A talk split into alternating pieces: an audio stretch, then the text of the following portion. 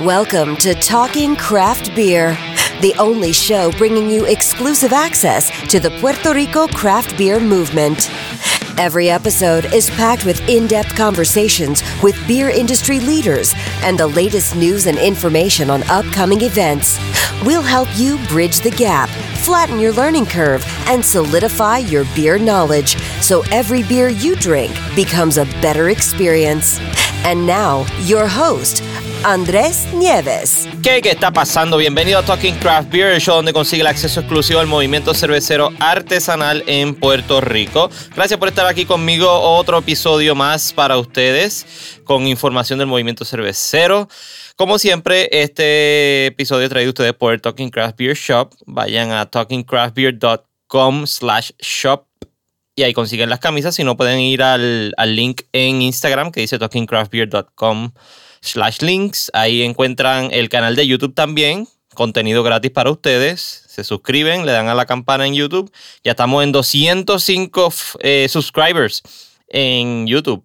Gracias por el apoyo, siempre se los digo, ustedes son eh, la parte esencial de todo, este, de todo este podcast y canal de YouTube. Eh, quiero anunciarle algo, tenemos un giveaway de un growler de 64 onzas de cerveza. 64 onzas de cerveza, son un montón. Es eh, auspiciado por Fogg Brewing Company en Caguas. Un growler de 64 onzas de ellos. Vamos a estar rifándolo eh, a final de esta semana, la semana que viene, no la otra. Dos semanitas, así que eh, pronto les estaré dando el link. Si no, pueden ir a los show notes aquí del programa, del, del show y buscan donde dice giveaway, le hacen clic ahí. Tienen que hacer unos, unos shares y una, unos shares del giveaway. Pueden suscribirse a, a Instagram, a Facebook. Y mientras más veces eh, en el día, en cada día, van a recibir más eh, eh, participaciones. Mientras más participaciones tengan, pues más, más probabilidades tienes para ganar. Este episodio está bien chévere.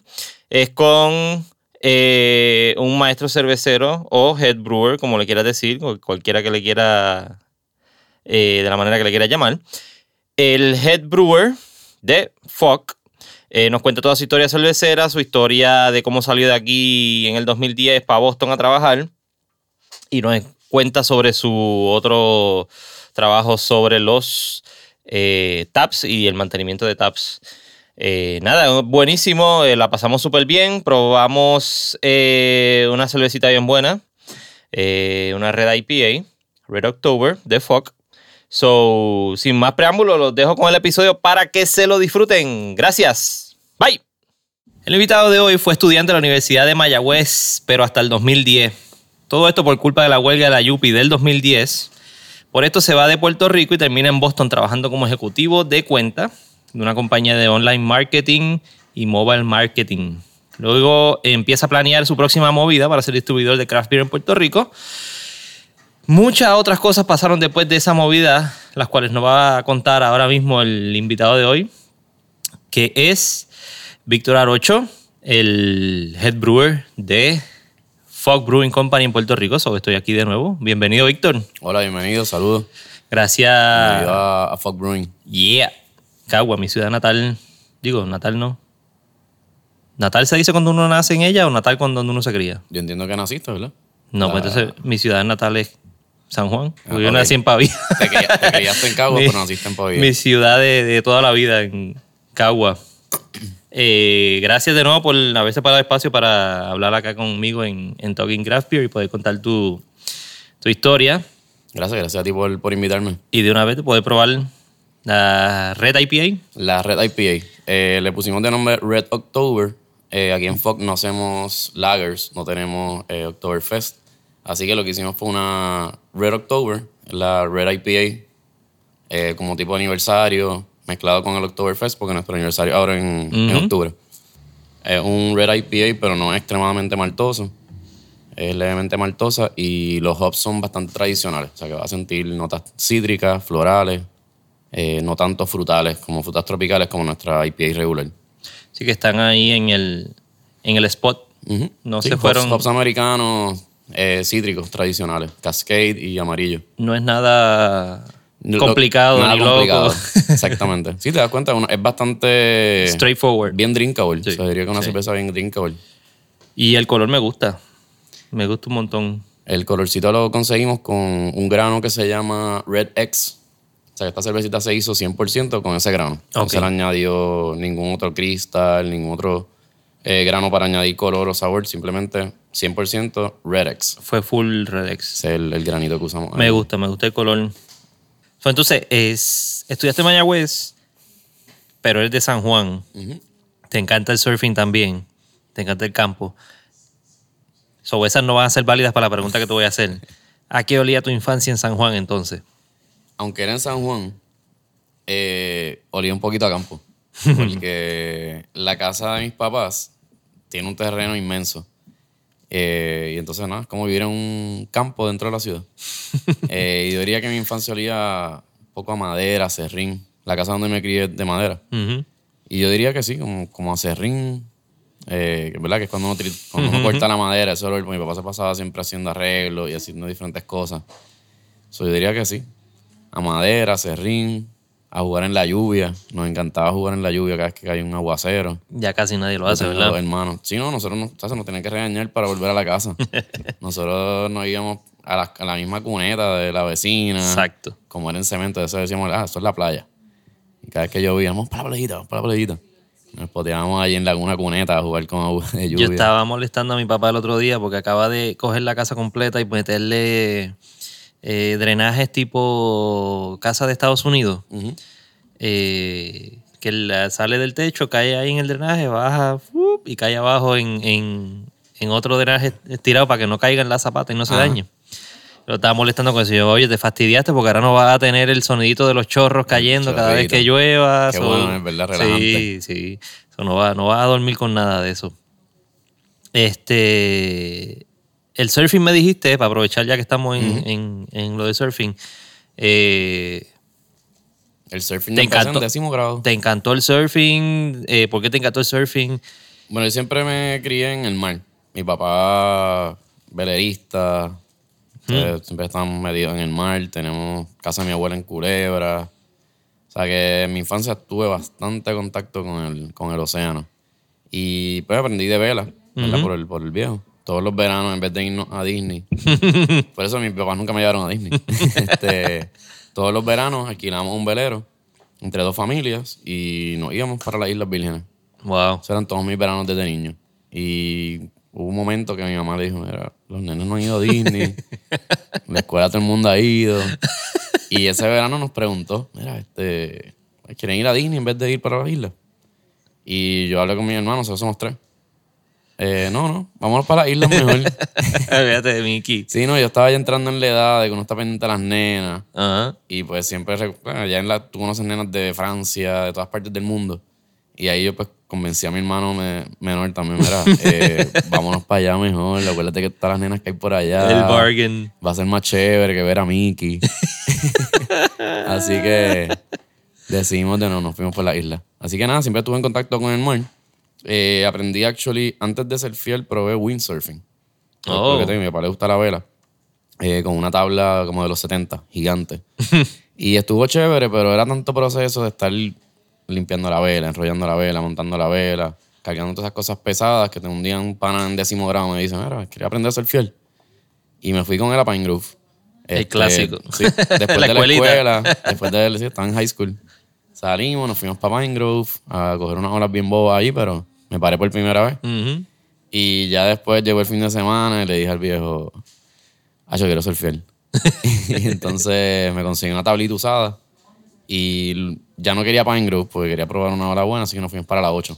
Así que mi primera ola, o sea, de, de decente o real fue en la, en la 8, en el Escambrón, allí en San Juan. Y ahí empezó el surfing por ahí para abajo. ¿Y Luego qué? cuando fui a Mayagüez, ni se diga. Tenía, ¿verdad? Mi bachillerato Chacho, en, estaba en Rincón. en business con un minor en, en surfing. no, allá uno iba por la mañana, te iba a coger clases, volvía a surfear por la tarde. A veces te quedas todo el día, si no había clases, te quedas todo el día por allá por el rincón, corriendo por la mañana, por la tarde, mediodía. Temprano, temprano. Yo, yo Sí. tuve un, mucha- un muchacho que trabajaba conmigo, corría mucho en la 8 porque ahora se pasaba chequeando en la cámara, tenían cámara en las diferentes Hay par de playas playas que tienen cámara, exacto. para chequear cómo está tirando. Y él decía, mira, llega, me acuerdo que llegaba al parking con, él tenía un longboard. Llegaba al parking con él, se estacionaba. Decía, acabo de llegar, eran las, estaba corriendo tempranísimo, qué sé yo, 5 de la mañana. Era saliendo el sol. Y ahora cuando salga voy para voy para la 8. Eso nosotros le decimos el, el turno M, es el AM session. Sí, nosotros te digo, antes de clase, a veces clases a las 9 de la mañana y nos íbamos para Guadilla a surfear. Ya a las 7 y media mo- estamos comiendo un arroz con habichuela y viste en la panadería. y a las 9 en clase. Y esperando que se acabara el día para arrancar por la tarde de nuevo si estaba bien bueno. Pues, ver que por la tarde de nuevo. Y, mano, te digo, estaba en la mejor forma de mi vida. Tenía Sí, el- sí. Físicamente yo estaba, pero un atleta. Y ahora que acaba de pasar, pasó Dorian y pasó el mal tiempo este de Karen, ¿te tiraste algún mal tiempo? Esta semana no corrí, mano. Me quedé con las ganas. Me asomé por las 8 varias veces, pero estaba bien. Lo que decimos volado. Ujú. Estaba como que el, la, marejada, la marejada mezclada. Exacto, no, no estaba muy organizado. Tengo panas que se fueron para el West. Allí corrieron y se curaron. Pero yo pues me tuve que quedar por acá trabajando y eso. ¿Pero te has tirado alguno? De los oye, que hayan habido Eh? Sí, sí. He corrido, el último día que corrí fue en Manatí, en los tubos. Ujú. Para cuando estaba lo de, yo creo que era lo de Jerry, que estaban llegando Ajá. unas pocas de marejada. Sí, sí. Corrimos allá. Pero no, ahora, ahora empieza la temporada. Y- Ahora en invierno es la temporada del surfing aquí en Puerto Rico. Y ya prácticamente están llegando los swells. So, ahora sí me van a ver por allá por el oeste todos los Y fines es de que baja del norte. Sí, O sea, del este de Estados invierno, Unidos. Como Baja. están las bajas presiones, este, los frentes fríos, le decimos. Cuando cada vez que sale un frente frío de Estados Unidos, hacia acá, hacia el Caribe, pues se trae unas marejadas bien chéveres. Y la ventaja, pues que no tiene viento. Por eso es que nos gusta, cuando vienen las bajas presiones, eh, viene el suel sin tener el viento que daña la hora. Qué cool. Si no, el, el mar, te digo, sin el mar me muero. En parte por eso estaba loco por mudar. En, en Boston hay mar, pero no, no compara con aquí. No, no. O sea, yo recuerdo estando en mi cumpleaños, que yo cumplo en julio. Nos fuimos para la playa ya. A ir para la playa mi cumpleaños.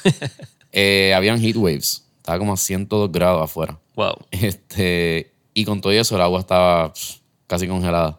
Ya rayo. Y eso era el, el dilema que yo tenía, porque cómo es posible, yo veo a los nenes jugando en el agua y no les da frío. Bueno, están acostumbrados. Ajá, ajá. Entonces aquí uno se mete por la mañana y no está congelado. Y O una- llueve y rápido le da frío a uno dentro del agua. Y aquí vienen los americanos, que no los veía metiéndose en rincón. Yo entrando con frío a las 6 de la mañana. Oh, y ellos, oh, this is so warm. Mira, estás loco. este, sé que nuestro estándar de frío es distinto. Eh, ¿Tienen algún código, algunas reglas generales cuando ocurren estos tipos de eventos? Porque uno ve las noticias con el drama de que, ay, están los surfers metidos allá adentro y, y, y están esas olas demasiado de grandes. Como todo, yo, esto yo digo se corre antes o después, no durante. Porque durante realmente se mete el viento y se pone todo feo. Pero por eso ustedes ven, ¿verdad? Uno se mete a surfear antes de que llegue el huracán porque empiezan a llegar algunas marejadas limpias. O cuando se va. O sea, ahora cuando pase Karen, ¿verdad? Sigue subiendo. En estos días de seguro llegan unos cuantas, llegan este, marejadas buenas para fiel. O sea, que antes o después de, de los sistemas. Sí, que durante el que se mete es un loco. Mm, bueno, yo como siempre digo, uno tiene que conocer sus límites y conocer la naturaleza y realmente saber cuándo es seguro y cuándo no y cuál es tu, o sea, tu capacidad. Ujú. O sea, tú no has corrido hace un año, no te vas a meter ahí cuando estés gigante, challenging. No porque- tiene la resistencia ni... Sí, o sea, hay que conocerse. Yo digo que conocerse uno mismo hasta donde uno llega y no, no abusar de eso. Mis papás estaban tranquilos en ese sentido siempre por eso, porque ellos sabían que yo y mi amistad éramos responsables en ese sentido. O sea, nos hemos metido olas de 12 pies, pero pues sabiendo que uno está ready para eso, ¿no? ¿Y qué se siente con una ola así de 12 pies? Te digo que para mí es más challenging que hasta divertido. Yo prefiero las olitas de 6 pies. O sea, estatura de uno la encuentro más divertida. Ya una ola grande, pues uno está bien concentrado en, ¿verdad? Bajar bien, cortar la ola, no caerte, porque una revuelca ahí es más fuerte. Pero sí, yo prefiero la fun size, head high, 6 pies. Sí, que la pueda manejar y pueda, qué sé yo, hacer... No, O sea, hacer no sé si hace un y- truco, y divertirse exacto. uno y divertirse así, sí. porque Exacto. A mí realmente me gusta disfrutármelo. Porque por lo general, eh, a mi entender, una ola así de grande, 12 pies o para arriba, tú la estás agarrando y es correrla y ya. Bueno, se puede hacer de todo, ¿verdad? Pero es más serio. Exacto. Ya es un día más serio. Yo Exacto. digo, ah, que estar más pendiente porque los, los accidentes pueden ocurrir feos. A mí me pasó una vez en Malgara, en, en Arecibo. Ujú. Cogí una revolcada, eso estaba inmenso y realmente fue un susto bastante, bastante grande, mano. Por eso es mejor hacer cerveza y no, No, no eh, pasar esos A mí me sustos. gustan las dos, a mí me gustan las dos. ¿Selfiear antes de hacer cerveza o después de hacer cerveza? Exacto, ¿Verdad? exacto. Porque no se puede hacer mientras. Suerte tiene Che, que está ahí frente a la playa. Exacto. Te O, coges, tiras el mash, tienes que esperar una hora, pues, para la playita, un chapuzoncito, un momento. o inventarse otro plaza acuática y. Otra plaza acuática. Y con una Fíjate, llegué- cervecería Llegué, a ir y- llegué a ir una vez a plaza acuática, Ah. fíjate, de niño. le mete una de estas piscinas de olas artificiales para correr, como la de los cruceros. ahora, ahora están haciendo unas piscinas de bola brutales. Sí, la tecnología ahora. Kelly Slater, Slater tiene un parque de, De olas. Están haciendo en muchas partes del mundo y, y cada vez la calidad está mejor. Sea, cada vez se asimila más a una ola perfecta y, y de verdad. Yo vi un video el otro día de una máquina, parecía como un tren gigante que hace la ola. Exacto. Eso- esa es una de ellas. Esa es una de ellas. Tienen diferentes como que. Y hay otro que es como un piñón, como un, como un pistón que baja y va sacando la ola baja, hay otro que corre a través de la piscina por debajo también. Sí. Y, oye, las olas están haciendo tubo y todo ahora. Sí, O sea que sí. Cada vez se asimila más a la realidad. Está brutal. Qué cool.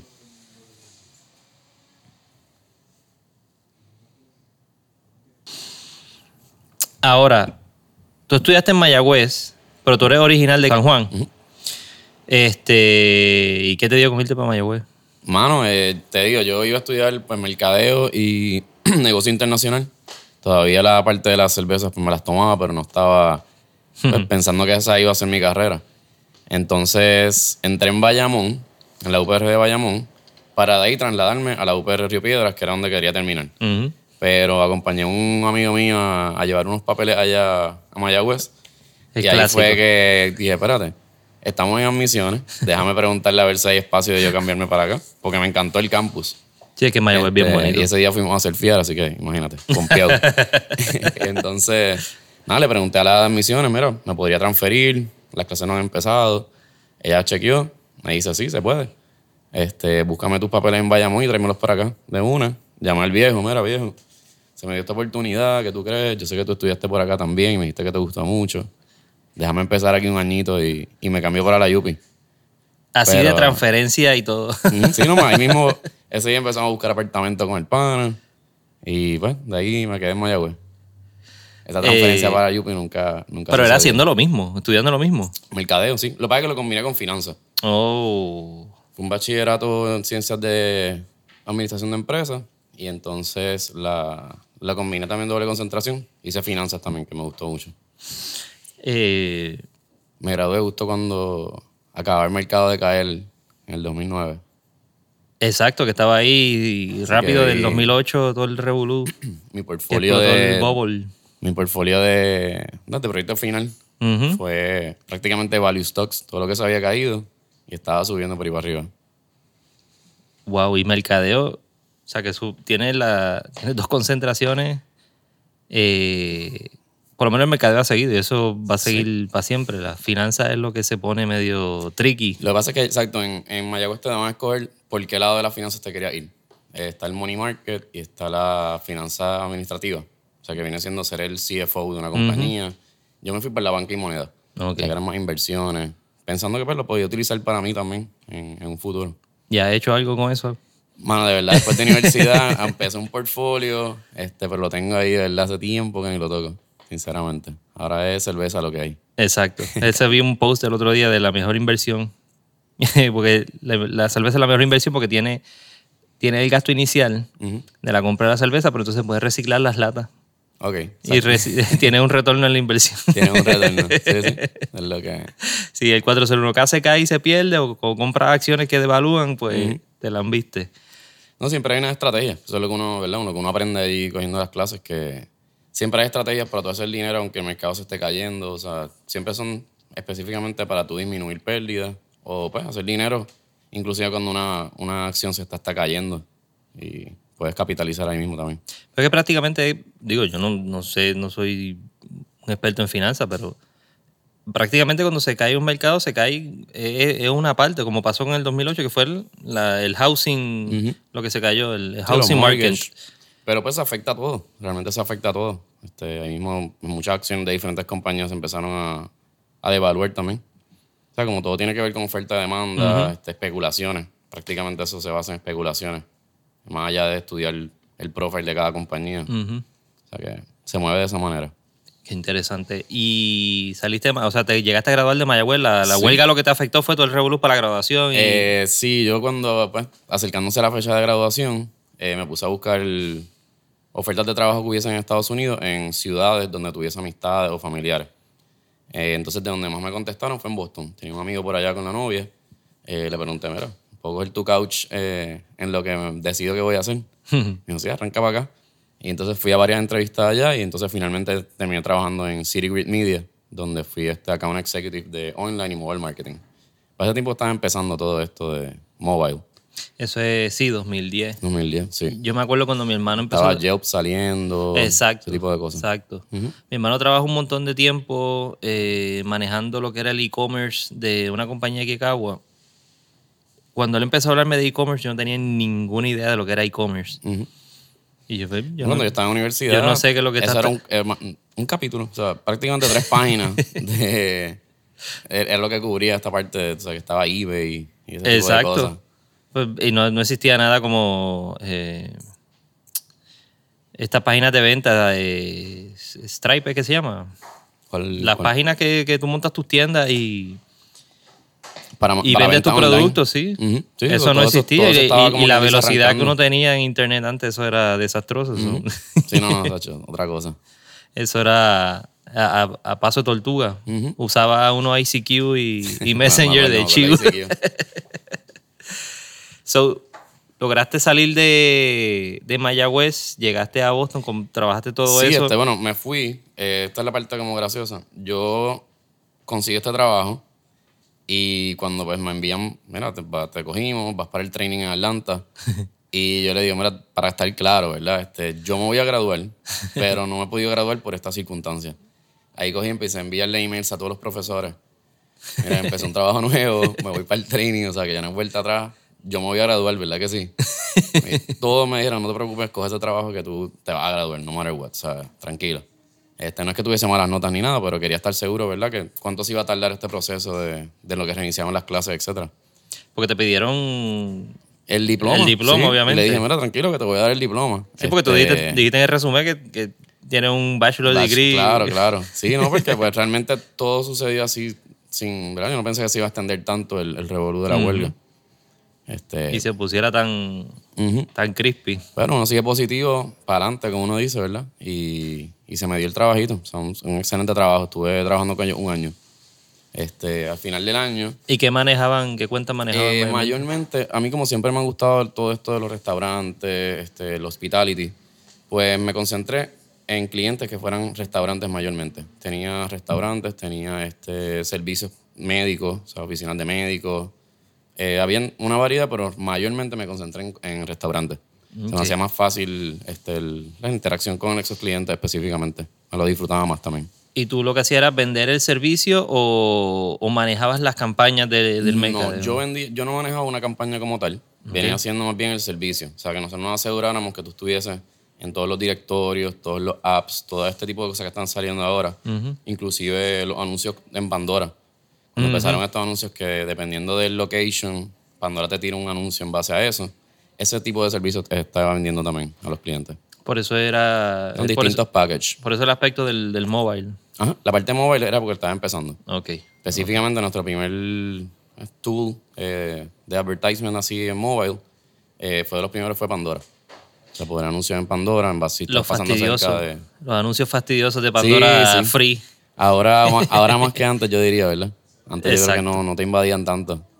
Ahora lo- los anuncios están cada vez más fuertes. Y lo que, lo que, lo que es Pandora, lo que es. eh, por lo menos el de, el de YouTube a mí no me molesta tanto porque son esos cinco segundos, tú le das skip y olvídate.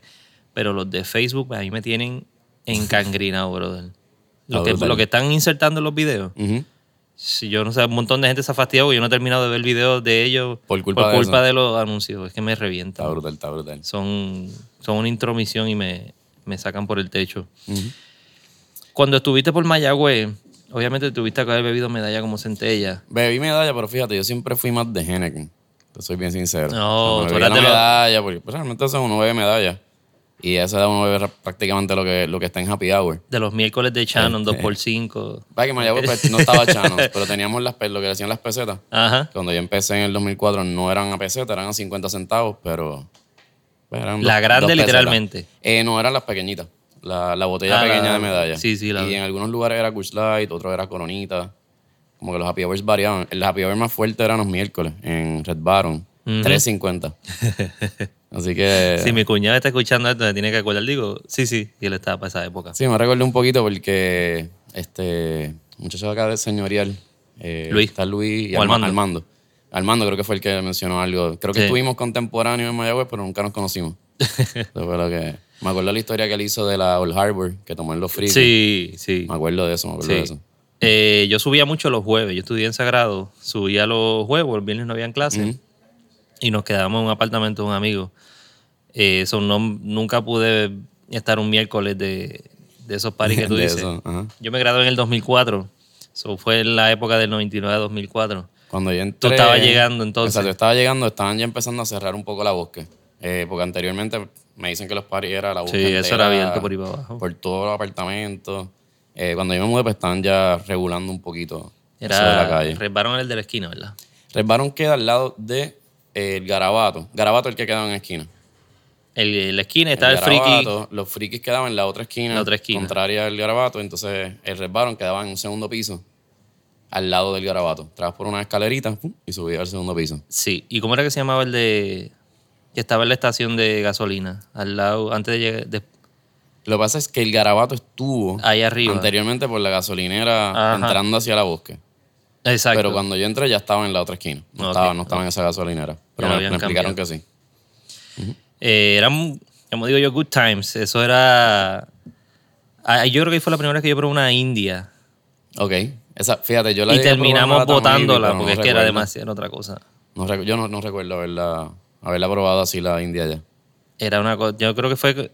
Eran como a. Salimos como a 50 chavos, yo creo que Ah, era. La grande. Salimos así mismo de, de los frikis. La botamos en la acera, en la cuneta. Pero era- porque estaba- Es mala, mala. ¿Qué- En aquel momento. ¿Te recuerdas qué, qué sentiste que dijiste, coño, esto está malo? Diantre. Sinceramente no, me acuerdo. No recuerdo, no recuerdo. Pero la- de esa costumbre de beber Heineken, que era lo que hacíamos también nosotros, y Long Island, medalla, yo no, yo no recuerdo haber bebido mucha medalla de joven. Que la Heineken pues, tenía un poco más de amargo. Sí. Y pues por eso me, Sí. me gustaba más. Se calentaba y era un desastre, pero Pero fíjate, caliente me puedo bajar una Heineken más fácil que la, que la otra. eh, sí, Eh, sí. Porque tiene un, un poquito más fuerte el sabor. sí. Yo creo que fue el mismo feeling que la vez que yo probé, no sé si fue Kingston o Silver Key. Ok. Creo que fue el mismo feeling. De que diablos, no, esto, esto no, no sirve. está- Era fuerte. Yo me bajo una Bud Light, fíjate. Una Sí. Bud Light la puedo ver. Sí. Y la Este- Budweiser yo me la bebía, siempre me daba un sip Budweiser no me gusta el sabor, hermano. Prefiero una Schaefer. La Schaefer, fíjate, tiene buen sabor en Sí, mi opinión. Sí. Y esa la llegué a beber en Mayagüez. Pero yo lo que pasa es que aprovechaba cuando a papi la fiesta de Navidad pa, a buscarla. Está bien. Yo iba a se la buscaba. Psh. Claro. Aquí está papi, está abierta ya para que, para que no pase trabajo. Te daba el ahí. So, bebía Henneken mayormente. Cuando Sí, te hubo un tiempo fuiste. que tenía una fiebre con Vex. Hubo un tiempo que vendían Vex en el Garabato. Sí, yo creo que yo era el único que las compraba. Este, pero fíjate, la sentía más crisp que la, Sí. que la misma Henneken. Qué fuerte, porque el otro era Miller. Miller, mi papá recuerdo. Yo cuando Las niño recuerdo. Las rubitas de Miller, las Cool Light. Coors Light, en mi casa nunca vi Light. El viejo yo bebió Henneken, llegó a ver Samuel Adams. Se me acuerdo que la ¿Sí? bebía en Facio Pisa. Ah, bueno, era claro, sí. Y, sí. y recuerdo el, ¿verdad? la imagen de la botella de Samuel Adams. Ahí fue que yo empecé por primera vez a tomar cerveza artesanal que fue Peroni. Ok, ok. Las Peroni con las pizzas de ellos, ahí era que más. Bueno, cuadraba. pero ni bajan bien. Son Sí. crisp también. Sí, Son refrescantes. So, te fuiste para Boston, hablaste de Samuel Adams, so, Eh, bueno, Samuel ¿cómo, Adams cómo fue tu, tu introducción al mundo al cervecero? mundo. Bueno, mi primer día que llegué, llegué de noche, me acuerdo todavía. El pana mío vivía en, en el neighborhood que le dicen Brookline, que eso está al lado de Fenway Stadium, que es donde juegan los Red Sox, juego de pelota. Le digo, mira, yo acabo de llegar, eh, necesito tomarme algo, porque, ¿entiendes? De acabo de llegar la primera vez aquí me, vi me mudo para acá. Entonces me llevó una barra, se llama Jerry Remis, un sport bar, al lado del, del estadio. El sport bar más brutal. Yo no soy muy de deporte, o sea, no soy de ver deporte. Acompaño a los panas a, a la barra, pero realmente no estoy pendiente al juego. Y ese sport bar es el sport bar más brutal que he visto en mi vida. Que si yo fuera fiebre, olvídate, me quedaba allí. Este, Allí viviría. Sí, los televisores eran inmensos, un ambiente súper chévere. Eh, y la primera cervecita que me tomé fue una Green Monster. Ok. Esa, no recuerdo ahora mismo el brewer, pero era una IPA.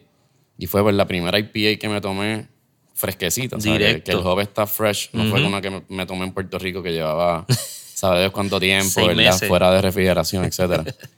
Eh, pero sí, sí. Esa fue la primera cerveza que me tomé allá. Una IPA Green Monster. Una cerveza allí de, de Massachusetts. Y fue porque te la recomendaron. No, no, no, fue que Tú dijiste, dame vi el- eso. Vi el label y ah, Monster, vamos a probar esto. Que sea local, ¿verdad? Pregun- Pregunté que, que tenían local, pero allí prácticamente todo es local.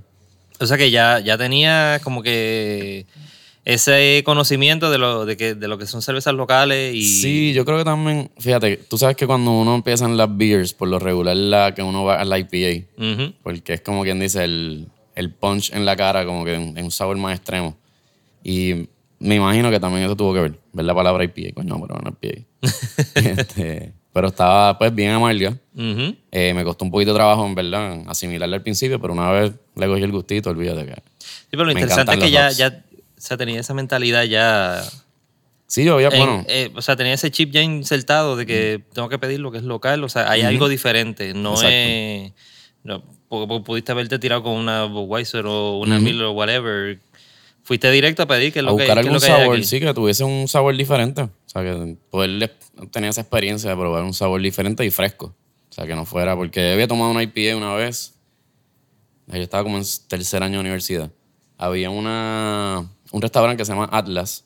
Era de sushi y estaba detrás de la pista de patinaje de hielo de Aguadilla. Wow. Entonces tú te- tenías la vista de la pista en la parte de atrás y pues, en un lugar de sushi. Y ahí tenían Pikes Organic. Eh, Oh. Yo no sabía lo que era la marca, ¿verdad? Pero las vi bien atractivas las botellas, este estilo Bombers, que son las de 22 onzas. Ujú. Y yo pues agarré una IPA orgánica. Y imagínate. grande. Pero realmente no recuerdo que me haya dado ese cantazo de amargor. Y pues como ahora uno conoce más de esto, asumo yo que es que no, no estaba muy fresca. O sea, porque la cerveza IPA es una cerveza que debe tomarse fresca porque el hop es volátil, se va perdiendo y el amargor va disminuyendo también eh, con el tiempo. Sí, termina casi como agua. Que por eso yo no recuerdo haber, que, no- que haya sido algo muy especial. Para mí no, o sea, no me tocó el alma haber probado esa cerveza, pero guardé la botella. ¿Y para qué año fue más Este, o menos esto? Tiene que haber sido como para el 2006. 2006. 2006, 2007. Sí, que ya ahí. casi, ya casi será el tiempo. Sí, ya como que estaba arrancando casi Yo todo. creo que puede ser que para ese tiempo mi vida estaba el lúpulo corriendo, ¿verdad? Es que yo no, no sé. No, yo creo que no. Yo, yo creo que fue. Yo creo que fue después. Porque 2010 fue que ya estaba como que el pic. Ok.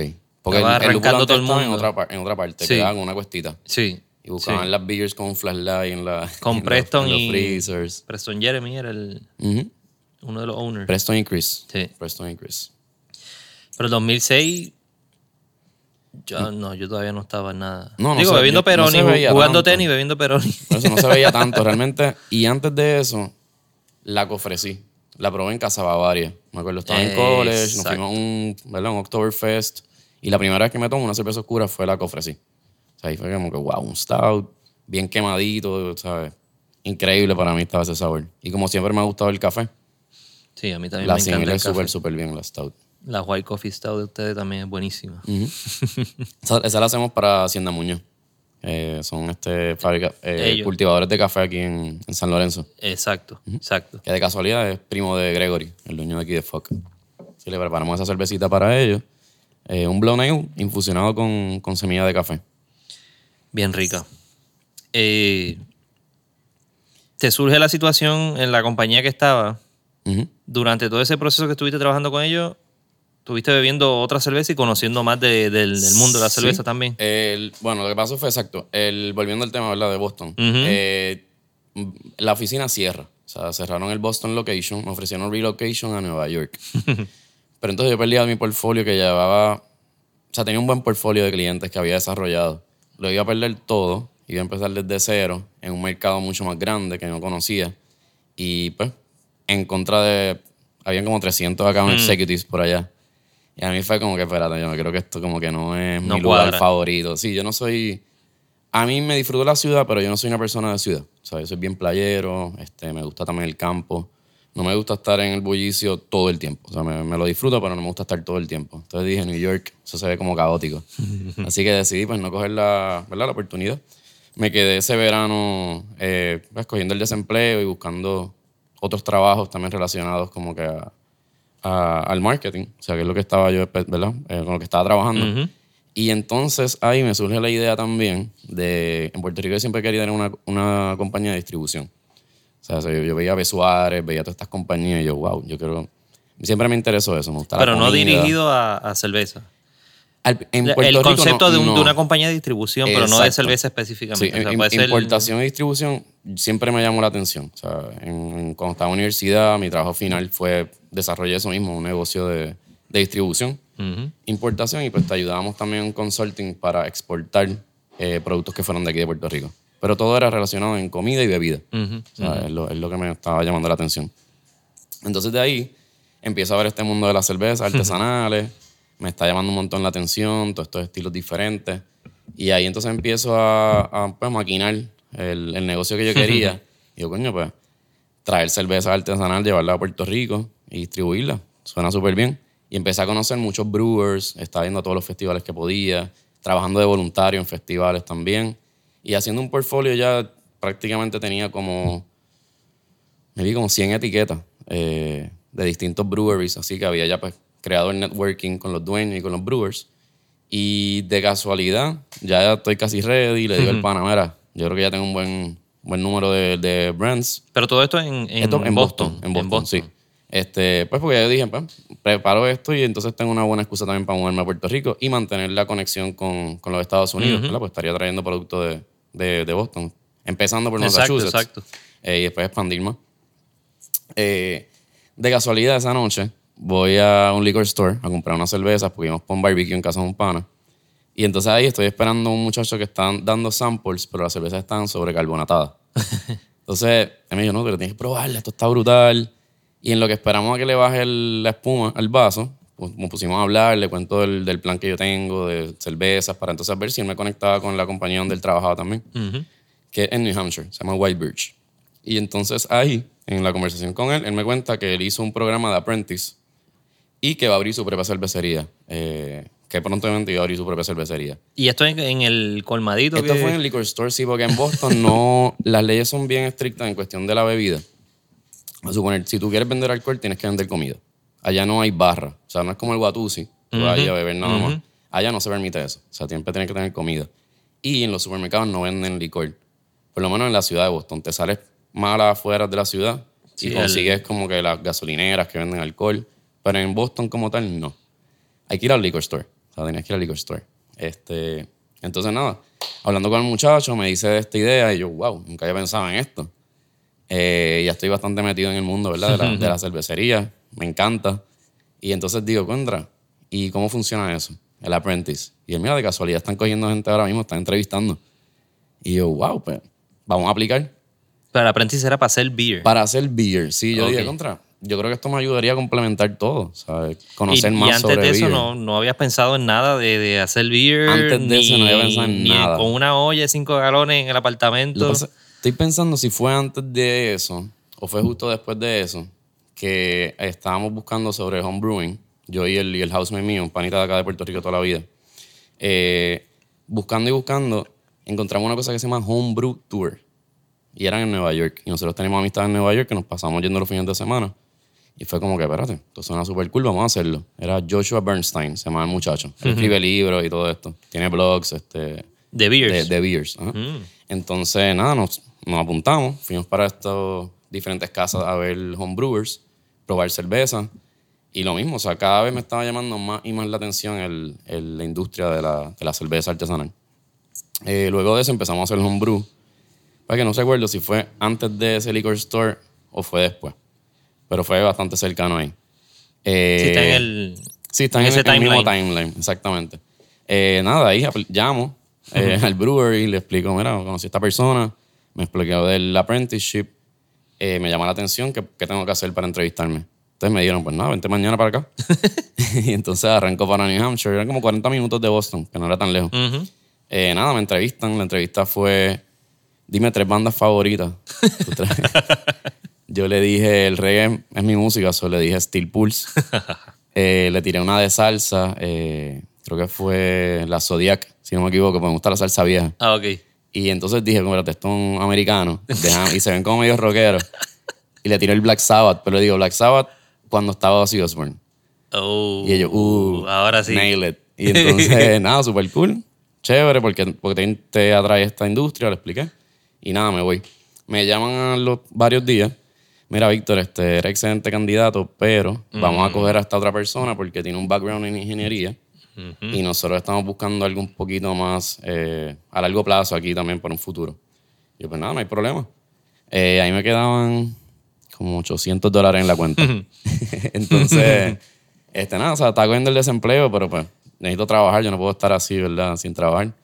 Le digo al pana, mira, nada, yo voy a gastarme los 800 dólares que me quedan y me voy a Puerto Rico para empezar a seguir organizando lo de, lo de la distribución. Ujú. A ver de qué manera me asocio con alguien allá, que me ayude, etc. Y a los tres días, ya me quedan como 500, yo creo.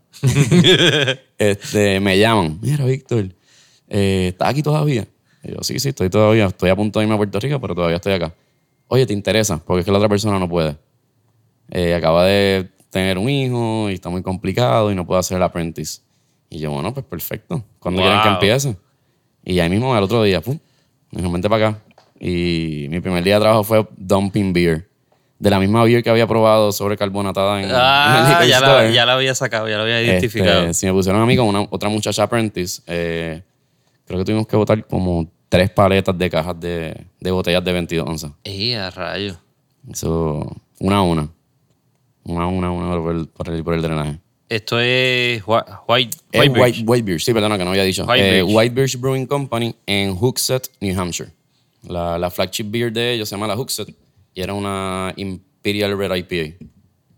So, entraste al mundo craft literalmente a través de ese apprenticeship. A través del apprentice. Sí, anteriormente a eso, pues ya había hecho un. O sea, me metí en el Homebrew Club de Boston con el pana mío. Habíamos hecho una cerveza con extracto, una Pale Ale. Yo creo que eso es lo más clásico que uno hace en Homebrew. Sí, ese por ahí es que se arranca, que es lo más... A mí realmente no me encantó el sabor, al pana le gustó. Eh, no sé por qué yo le sentía algo raro. Que pues ahora, ahora sé lo que era. era un poquito sabor medio vegetal. Eh, no, no, o sea, podría ser de los hops. Le dejamos demasiado tiempo en los hops en el dry hopping. Y pues me sabía raro. Este, y pues el, el extracto también tú te das cuenta que es una cerveza hecha de extracto. Sí. O sea, aunque uno diga, no, te das cuenta, te puedes dar cuenta. Sí. Este, nada, a los brewers de allí les gustó. Uno me dijo eso del, del sabor vegetal, este, pero aparte de eso, pues, en general, el, el feedback no fue, ma- no fue malo. ¿Y qué Eh, sistema fui- fue a mí que no me gustaba. Ahí fue nada, con el bucket. Con el bucket. Sí, hicimos este con el extracto en la olla y lo mezclamos todo en el bucket y, y ahí mismo nos fuimos. Cinco galones. Cinco galones, cinco galones. Eh, Este, después de ahí tratamos de hacer lo que le dicen partial mash, Ok. que es cuando entonces tú utilizas el extracto, pero le añades specialty grains. Y le das como más, más carácter a la cerveza. Exacto. Y lo hicimos mal. no hicimos, fue como que casi fue como un brew in a bag.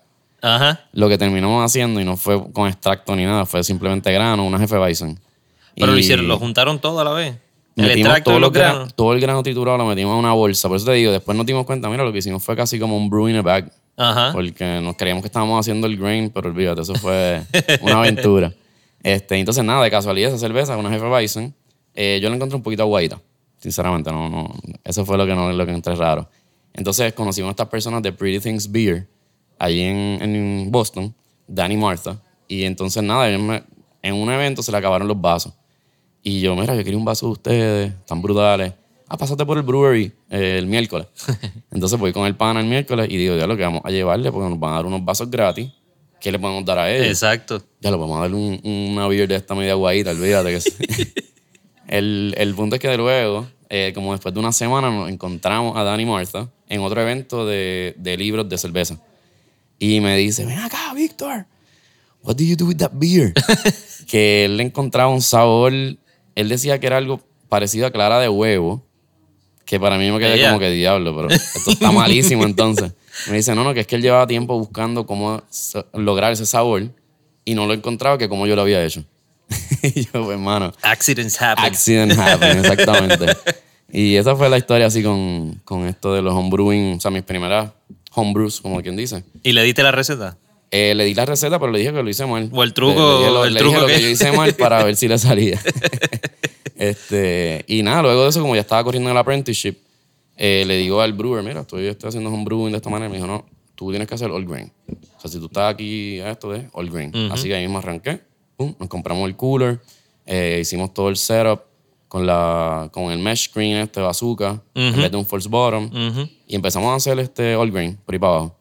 Y ahí, pues nada, la creatividad empieza a surgir. Tengo a mi hermano agrónomo que cosechó un café y lo tostó en Puerto Rico y me lo envió para allá. Wow. O sea, esa fue mi primera porter. Qué Una rico. porter con café de Puerto Rico, olvídate. Dejamos a los gringos locos. Estaban bien pompeados. Con sabor a café de verdad. Sí, café, café, literalmente te digo, cosechado por mi hermano. Y lo tostó él también. ¿Dónde es la finca? No, él ¿O lo- dónde tenía No, la- él lo tenía en, en un patiecito, allá en Ah, Mayagüez ah. mismo. Sí, que tenía para dar bolitos y, Ave María. y lo, tengo un super small batch. ¿Entiendes? Me dijo, mira, yo creo que esto no da ni por una bolsa de café. ¿Tú crees que lo pueda usar para beer? Porque sabía que estaba bregando, ¿verdad? Empezando con la beer.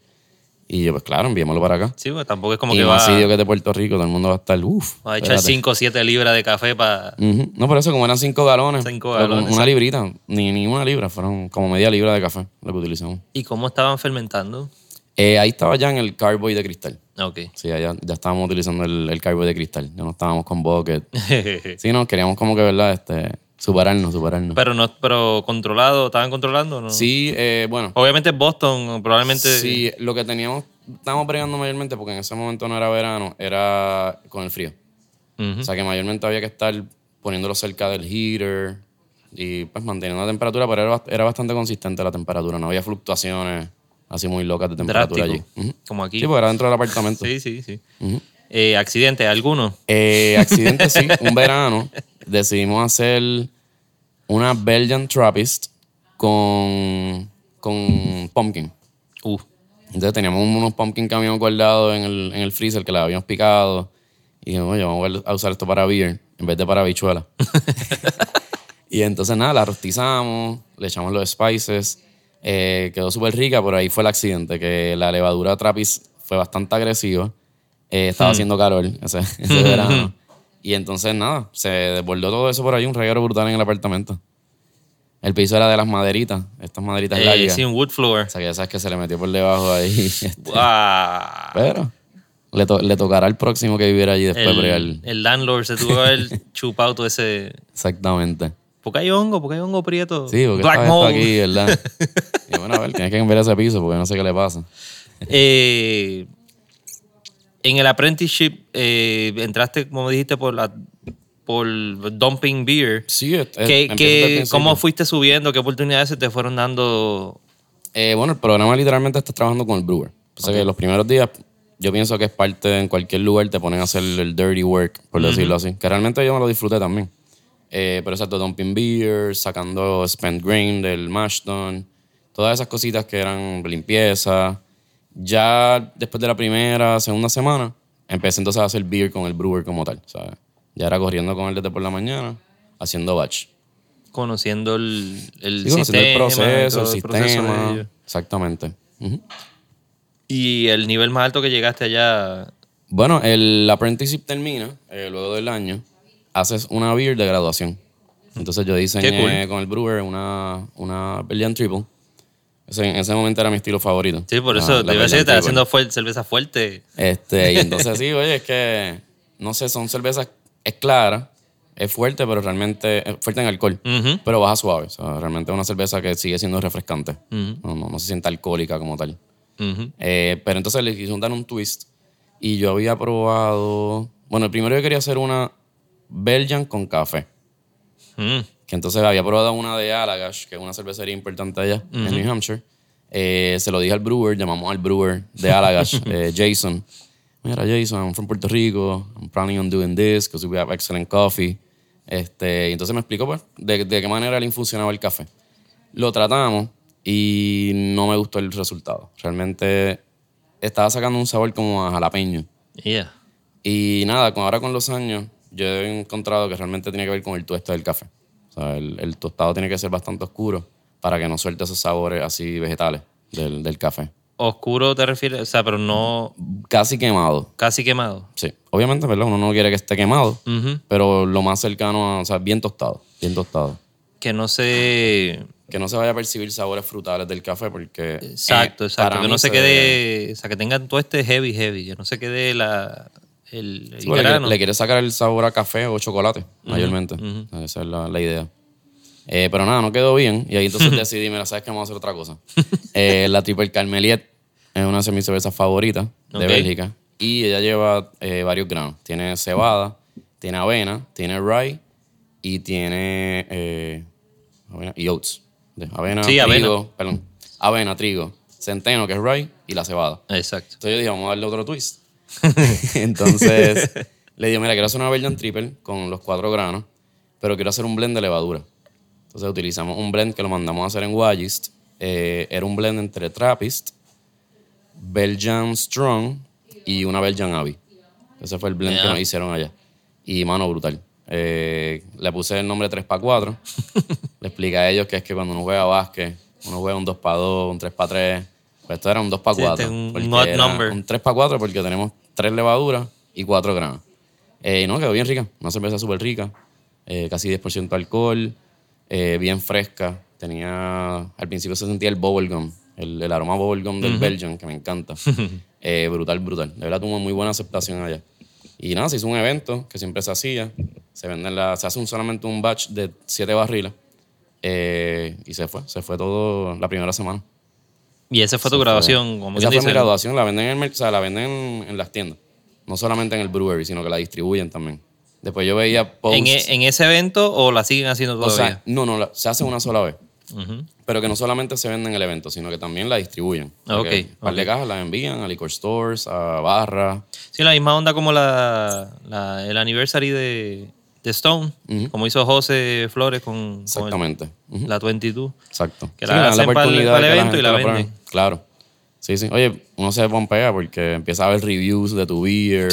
y mira, esta persona, inclusive el otro día encontré a alguien que encontró una botella en un liquor store, parece que estaba guardada en una esquina.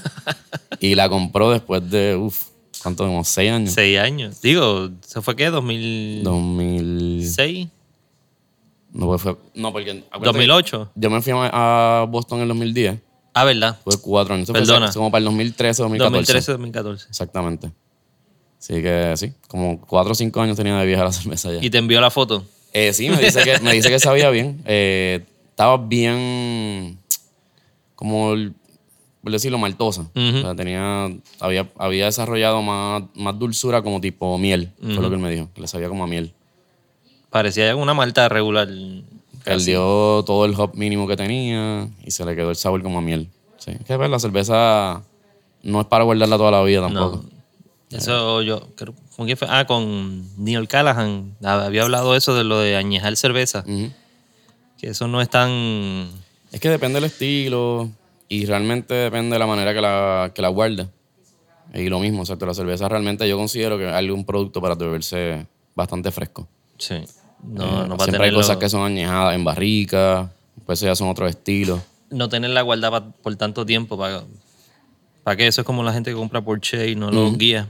Sí, o sea, oye, hay, hay Después gente, lo vende y se lo disfruta a otro. Hay gente que le gusta, porque yo recuerdo la, la Hookset, que era la Red IPA esa de allá de, de White Birch. Había gente que le gustaba guardarla, porque como se iba suavizando el, el amargo del hop, hay personas que le gustaba más cuando ya se le había suavizado el, el amargo del hop. Eh, para los gustos los colores. Exacto. Como uno dice. Igual que el vino. Hay gente que le gusta el vino viejo, hay gente que no, Que que no, no le gusta. no lo pasan. So, terminaste el apprenticeship. ¿Qué entendiste que fue lo, lo, lo más ¿qué aprendiste o, o te pudiste llevar más importante de, de toda esa experiencia? Yo diría que el hands-on. El hands-on, el pasar el trabajo, el mejorar el proceso, el... O sea, es todo lo que tiene que ver con, con estar ahí presente y trabajar en, en la cervecera como tal.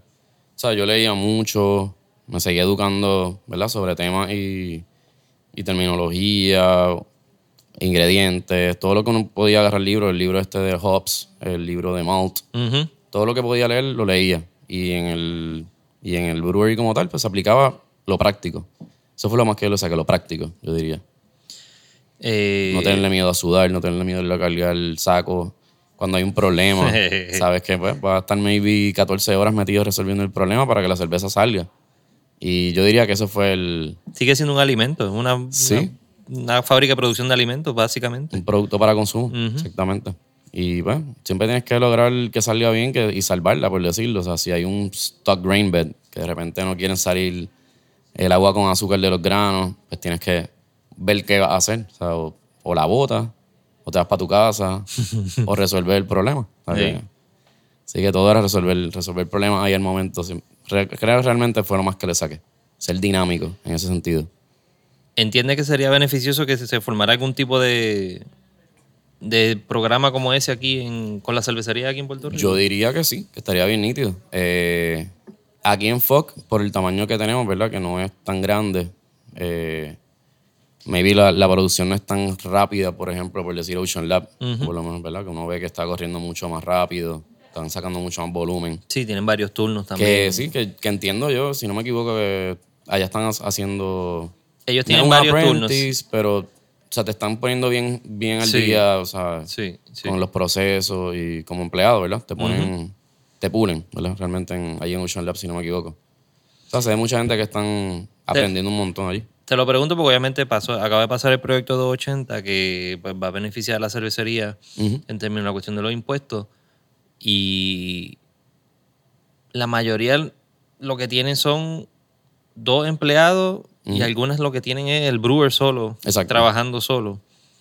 Eh, podría el- ser una buena, un- sí, exacto, una, sería una buena forma de que, de que algunos estudiantes de para poder relacionarlo un poco más, pues estudiantes de química, ingeniería química, que como que se, se sienten un poquito más cerca de lo que es la producción de la cerveza eh, o procesos químicos.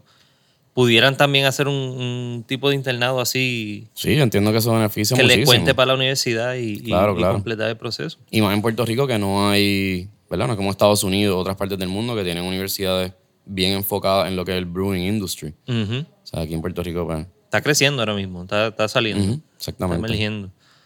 Eh, Pero sí, de verdad, yo soy bien agradecido de la experiencia que tuve hands-on en el Apprentice y creo que ayuda grandemente, de verdad.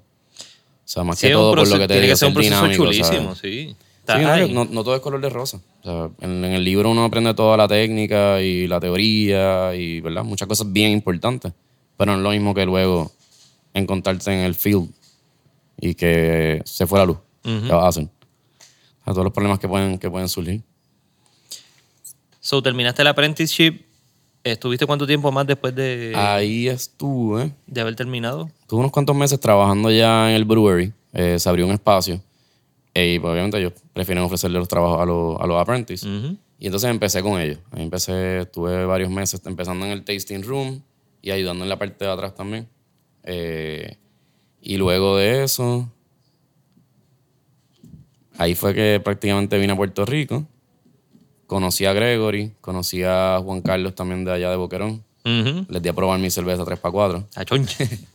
Y entonces, nada, sin, sin ningún cráneo de, de buscar trabajo acá ni nada, quería seguir cogiendo más experiencia allá en el brewery. Y luego de eso, me quedé sin carro. Se me hacía súper difícil llegar a New Hampshire porque los trenes están diseñados para la gente de New Hampshire que trabaja en Boston. Oh. O sea, los horarios que tienen no estaban hechos al revés, para yo estar en Boston y irme a trabajar por la mañana a New Hampshire. Así que nada, tu, tuve que poner en hold el, el trabajo de allí. No, tranquilo, cuando resuelvas tu problema, pues nos dejas saber y, y vuelves para acá. Pero entonces en ese interín surgió la llamada de Gregory y me dice, Víctor, eh, esto está como que creciendo. ¿Quieres venirte para acá? ¿Cuánto me cobras? Para que venirte para acá de brewer. ¿Y esto Y- fue para qué tiempo? fue cerca del 2014. Y era en el, en el centro viejo. En Allá el en primer lugar, sí, no, en Valle Tolima, Sí, en la fábrica. en sí. la fábrica de lentes. o sea, que fue principio a principio. Sí, literalmente llevan creo que un año corriendo. Eh, y entonces ahí fue que yo llegué. Dije, mira, hay que comprar un Bright Tank. Empezamos ahí a ¿verdad? ir desarrollando lo que es Foca ahora. En cuestión de, ¿verdad? Mejorando calidad, mejorando procesos. Una, la trayectoria de seguir mejorando por ahí para abajo. Empezaste con Fog. Eh, que, si recuerdas qué cerveza tenía en ese momento. En ¿cuál era ese la- momento la red. La red. Y creo que estaban sacando la Blonde. Eh, si no me equivoco, sí. Creo que habían hecho el primer batch de la Blonde y la Coffee Black IPA, Ujú. eh, que era más como una Porter. Uh, recibió, olvídate, crítica, ni, ni te imaginas. Pero nada, este, ahora está hecha como una Black IPA realmente. Ok. ok. Eh, pero esas son las que tenían. Entonces ahí yo, mi primer batch que tiré fue una Pale Ale para probar el equipo de ellos. Equipo chino. Todos los miedos que me habían metido en Estados Unidos con el equipo chino, pues me lo encontré de frente ahí en Fuck. Eh, pero nada, lo mismo. Hay que ser dinámico. ¿Qué Yo te, encuentro qué te que- decían? ¿Cuál era? ¿Qué, qué diferencia iba a tener Mano, eh, es que de uno con otro? el equipo chino no lleva detrás una ingeniería. Es- ahora están mejorando, pero anteriormente lo que hacen es copiar. O sea, van a un trade show, le sacan una foto al equipo, lo copian. A veces tienen salidas y válvulas que no son necesarias. A veces les faltan salidas o, o válvulas que no tienen. Y así se, le- se hacen modificaciones. Tienes que hacerle modificaciones. Porque realmente, pues, lo que te digo, han mejorado ahora.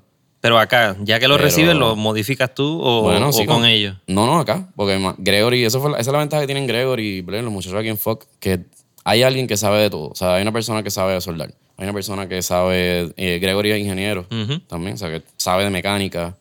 Y todo eso ayuda, porque él me dice que cuando hicieron el primer batch, no sé si te lo contó en la entrevista, eh, se les cayó el false bottom. Ajá. La primera vez que hicieron un full batch, entonces tuvieron que soldarle unas piezas para agarrar ese false bottom y que, agar- y que aguantar el peso de los granos. Y así por el estilo, uno sigue encontrando sus detallitos de, de ese equipo chino. Pero volvemos, te hace más dinámico. Exacto. Lo que, Te que- cambia, te cambia. Hace guerrilla brewing. Eso es lo, lo como yo lo podría describir. Eh, ¿Qué cerveza eh, lograste tú hacer tuya o, ha- o has logrado hacer tuya? Eh, después de ahí, bueno, la primera que hice fue una Pale Ale. ¿Ok? Pero esa Pale Ale no era para venderla. Bueno, nos la repartimos entre los empleados, nos llevamos para las casas. Y ahí yo dije, espérate, eh, ya que esto es para uno bebérselo, vamos a echarle algo, como que, ¿verdad? Jugar con ella. Y probamos con parcha, probamos con tamarindo, acerola, echándola así, en, ¿verdad? En, en distintos cakes para probar cómo sabía. Una loquera, nada hecho metódicamente ni nada, para nosotros mismos probar. Y la parcha fue la más rica que supo. Nos llevamos entonces un medio barril a casa del tío de Carlos Omar. Era una noche de una pelea de coto, si no me equivoco. Y entonces nada, ahí la gente le encantó. Y de repente el nombre Pachanga, Pachanga surgió. Fue como un día, no, que si la parcha, la pachanga. Y ahí salió Ahí el nombre está, de. Pachanga. Este, para ese tiempo a Gregory no le gustó. A Gregory no le gustó la parcha. Cuando se la di a probar me dijo, uy, ¿qué es esto? No Sí, me gusta. no me olvídate olvídate de eso, en verdad. y nosotros, chicos, pero esto va a estar brutal. Ah, no, olvídate de eso. Eso no sabe bueno. Y ahí vino el Pizza and Beer Fest. El primer Pizza and Beer Fest en Bahía Urbana. Exacto. Participamos. Ahí fue que conocí a, a Juan Carlos Cruz de Surk. Ajá. Que también lleva unos cakes allí. Eh, y nada, sol- soltamos la pachanga sin decirle nada a Gregory. Vamos a, a darle la pachanga aquí a probar. porque, Kamikaze. ¿verdad? y ganamos el People Choice. De, Wow. repente, de repente, ¿quién fue? Labrada, los distribuidores. Eh, ese día nosotros nos tuvimos que ir temprano y el muchacho de Labrada estaba trabajando con nosotros, agarró el, el trofeo y la semana que viene, próxima, le lleva el trofeo a Gregory. ¿Pero ¿Qué pasó aquí? No, no, vamos, la cerveza de parcha, la pachanga está brutal. No, pero ¿cómo va a ser? Y de ahí va antes fue, mira, dale, vamos a hacer la pachanga porque Se quedó. se quedó. Y hasta ahora yo diría que es la estrellita en foco. Sí, la, mayor, pachanga sabe a cerveza con un toquecito de parcha. la mayoría de la La- gente que eh, habla algo de parcha o cualquier cosa siempre sale a relucir la, la pachanga. Por cualquier situación o, o donde quiera que tú estés hablando. Sí, que no, te digo, sigue sabiendo cerveza, pero no es una cerveza fuerte. Sí. Es una cerveza suave y, y te da el hint del, del sabor a parcha. Nuestros sabores siempre han sido así. Eh, más de darle un toque, no que sea un eh, overwhelming el sabor. Porque siempre que le añadimos algo, lo hacemos así, este, no muy agresivamente. Sí, que es lo mejor. A mí, cerveza que tienen sabores o fruta o whatever, no me gusta que sea tanto sabor up front. Pues yo lo que fui a beber fue cerveza. Si voy a beber jugo, lo que bebo es jugo. Claro, claro. Sí, una sangría Sí, o sí. un trago. No, no me cuadra. Eh, Pero si esa fue la primera, después, si no me equivoco, desarrollé la Bombs. El, el nombre se lo puso Gregory. sí. La receta entonces la desarrollé yo. Sí. Que me encantaban las cervezas con cacao. Y en Puerto Rico hacen excelente cacao. Fue que, espérate. Y él conocía a Jean-Marie de Aguada. Y los llamó, mira, envíame unas libritas ahí del cacao puro para, para Víctor, para que pruebe ahí a ver qué le sale. Y de ahí sacamos la Bombs. Con Eh, milk stout, con cacao, café y vainilla. Esa es la que me estaba. No. Esa es la Bombs. Sí, esa es la voz. Sí, yo creo que esa fue la, la próxima que desarrollé después de la pachanga. Que la pachanga fue un, ¿cómo te digo? Una Un pruebita happy ahí, accident. Un happy accident, Sí. claro. Algo sencillo, nada complicado. Eh, al momento no ha hecho una tuya, tuya, que le hayas dicho Tomás Gregory. Esta es la receta. O, la, o, inven- o sacar Bueno, de nuevo la 3x4. La que te estás tomando ahora mismo es mía, mía. O sea, Prácticamente tuya. Sí, este, le dije, Greg, tenemos este, quiero probar este grano nuevo, Red X. Ya la habíamos hecho el año pasado, eh, pero no la hice 100% con el grano Red X. Estaba como con mis dudas todavía. Y ahora nos fuimos full, 100% de Red X y tiene un color bien bonito.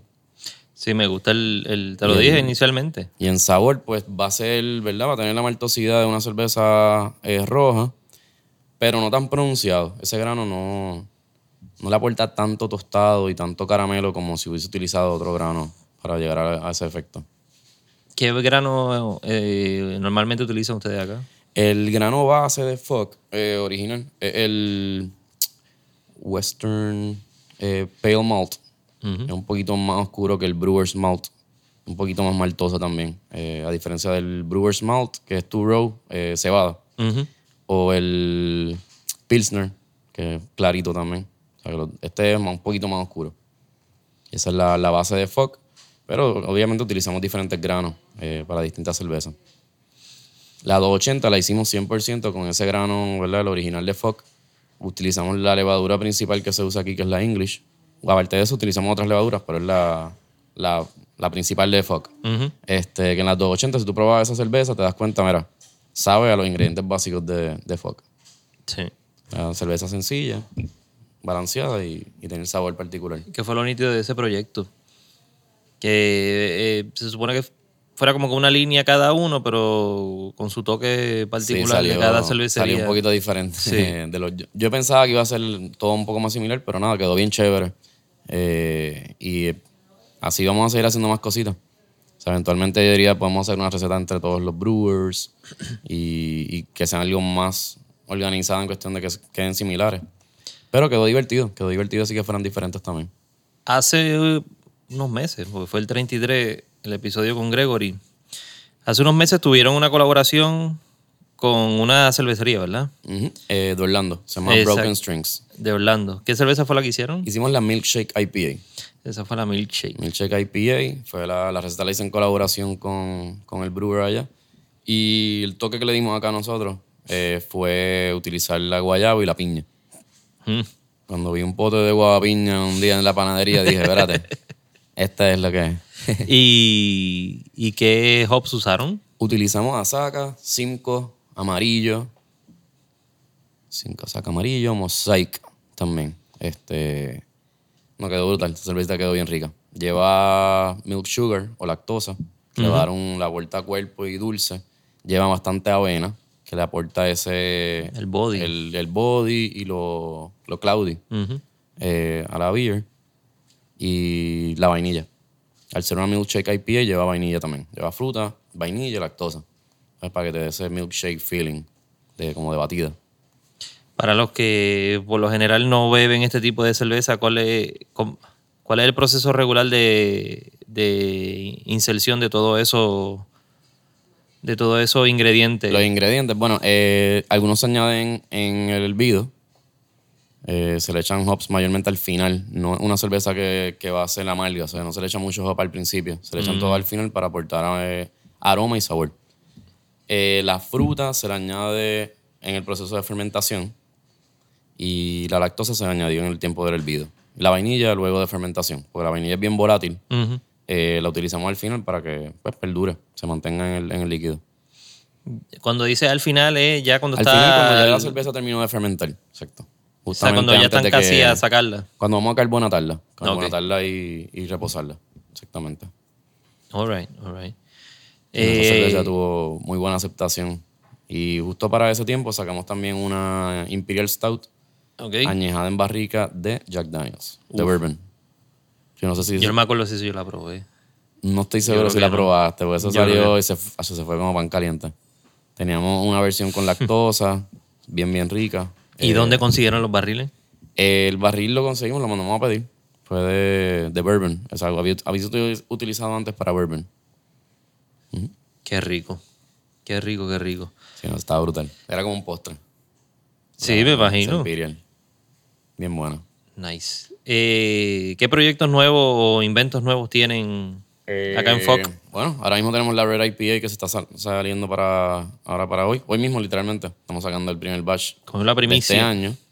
Eh, tenemos por ahí la milcha y la vamos a hacer de nuevo. Estamos decidiendo si vamos a utilizar la misma fruta, guayaba y piña, o vamos a cambiar la fruta. Pero esa es la próxima que viene. Tenemos una Hazy IPA que viene próximamente. El nombre estamos pensando que se va a llamar Lime Beats, pero beats de remolacha. Oh, Así que eso va a ser un algo medio funky. Ahora vamos a probar algo diferente. que no es BITS. ¿Ah? ¿Es BITS? No, beats como remolacha. B-E-E-T-S. Ah, ok. Beats. Lime beats. Pues te va a llevar lima. Eh, remolacha para dar un poquito de color. Lo que me imaginé la remolacha así con headphone puesto, Ah, porque ok. beats de... No, hay que pensar en qué vamos a hacer para el, Para el arte, claro, claro. Sí, sí. No, pues de ello, literalmente esa es la, la, la próxima que viene, nueva, nueva, que nunca se ha hecho anteriormente. Una remolacha media... Hazy IPA con un toque de, de color de la remolacha y, y el limón que complementa muy bien con los hops. Vamos a meterle hops eh, bastante lemon como Sorachi Ace y ese tipo de hops. Va a quedar interesante. Qué nice. Ustedes siempre tienen un montón de Sí, eventos yo- regularmente. Los, los jueves tienen la, el jue- Los viernes. Oh, los jue- últimos Bici jueves tenemos bici jangueo con Chef Campi. Los viernes tienen los food truck trucks. Y música en vivo. Es, eh, se paga por el consumo, o sea que es libre la entrada. Ujú.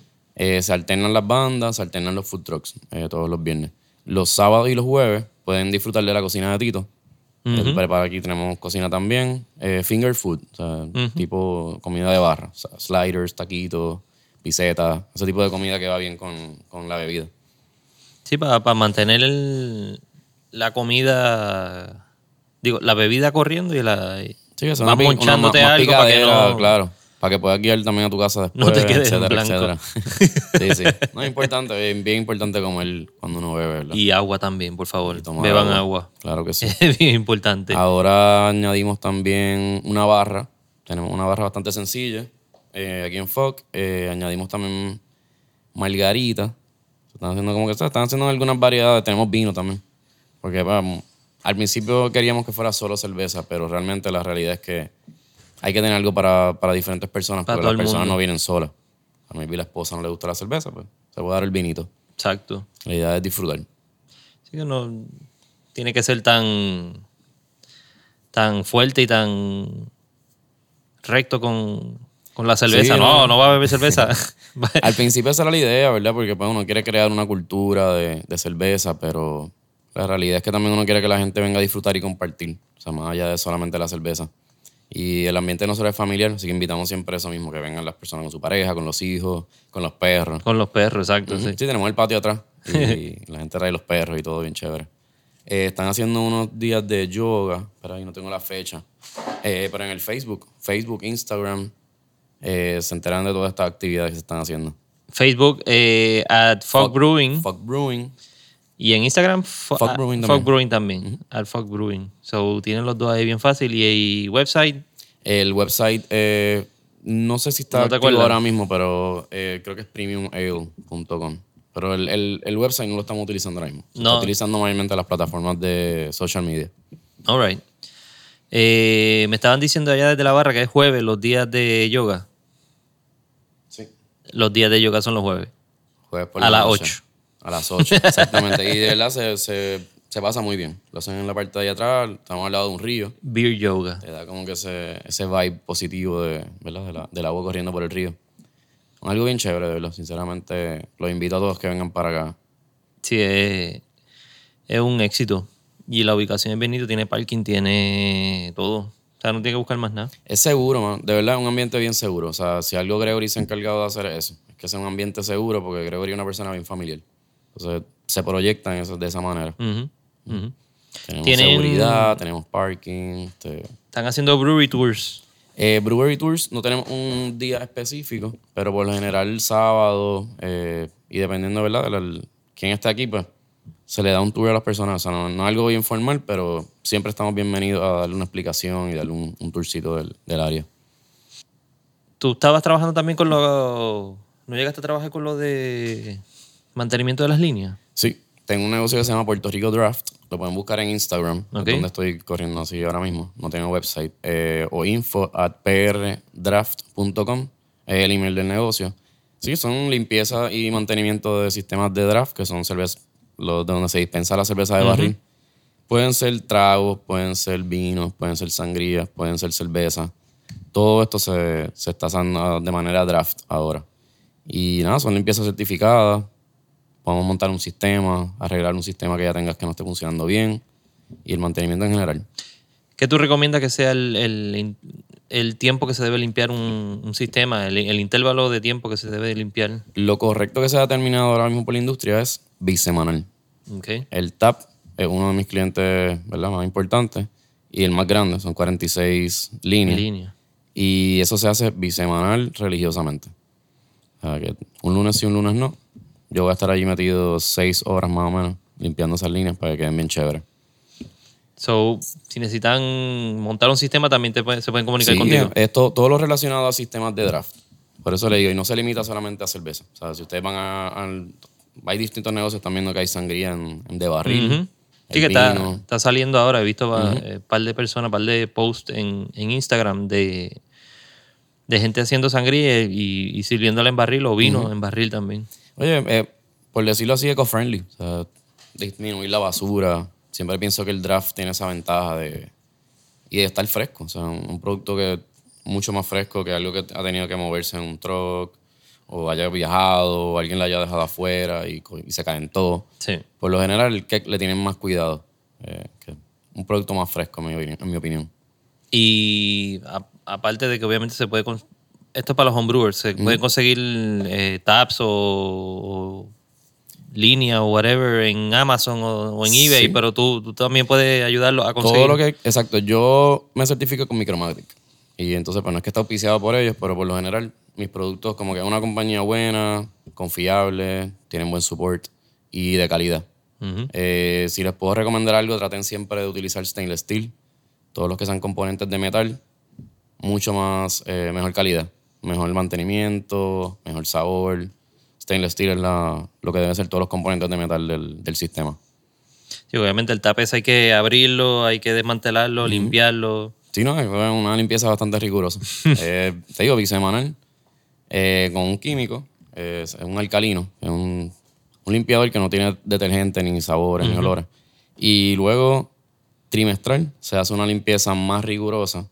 Y ahí entonces utilizamos eh, un ciclo de ácido también, que lo que va a hacer es mantener esa línea más, eh, más limpia y de la manera correcta.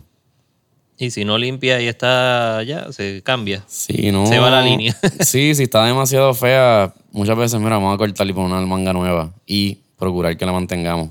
Porque pues, yo sé que hay muchos problemas de educación. O sea, muchas personas se creen que eso es conecta y ponte a servir por ahí para abajo y ya. Es que Pero no, no ven la parte del mantenimiento y toda esa cuestión. Y yo como brewer quiero que la persona pruebe la cerveza como yo la diseñé. Exacto. No que venga a afectarse el sabor pues, por negligencia de la barra, etcétera. Exacto. La limpieza de las líneas es importante, así que si usted encuentra una cerveza que no sabe a lo que usted entiende que debe saber y por alguna casualidad entiende que fue la línea o el, el- el área donde se dispensa la cerveza, eh, déjeselo saber al local. Yo lo he hecho varias veces. Sí, es importante. Yo pienso que lo correcto, en mi opinión, habla con el dueño, un empleado, un gerente. No es que hay que crear un, un caos. Sí, no es hacer un show, no es hacer un show, en por favor. internet y tú sabes, destrozarlo. Porque realmente a lo mejor ni siquiera logra el fin que es que se encarguen de mejorar, ¿verdad? De que tengan eso al día. Lo que va a causar maybe es otra, otra cosa. Sí, Y pues, lo que uno quiere es que todo el mundo disfrute de la cerveza realmente. sí.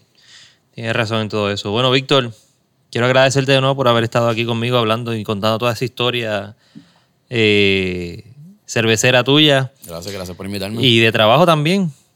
Eh, ha sido súper interesante.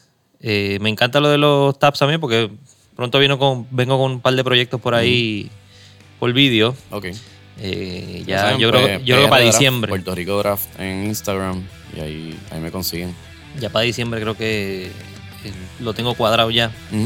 Y empiezo yo a hacer cerveza finalmente Ah, después de un año y pico.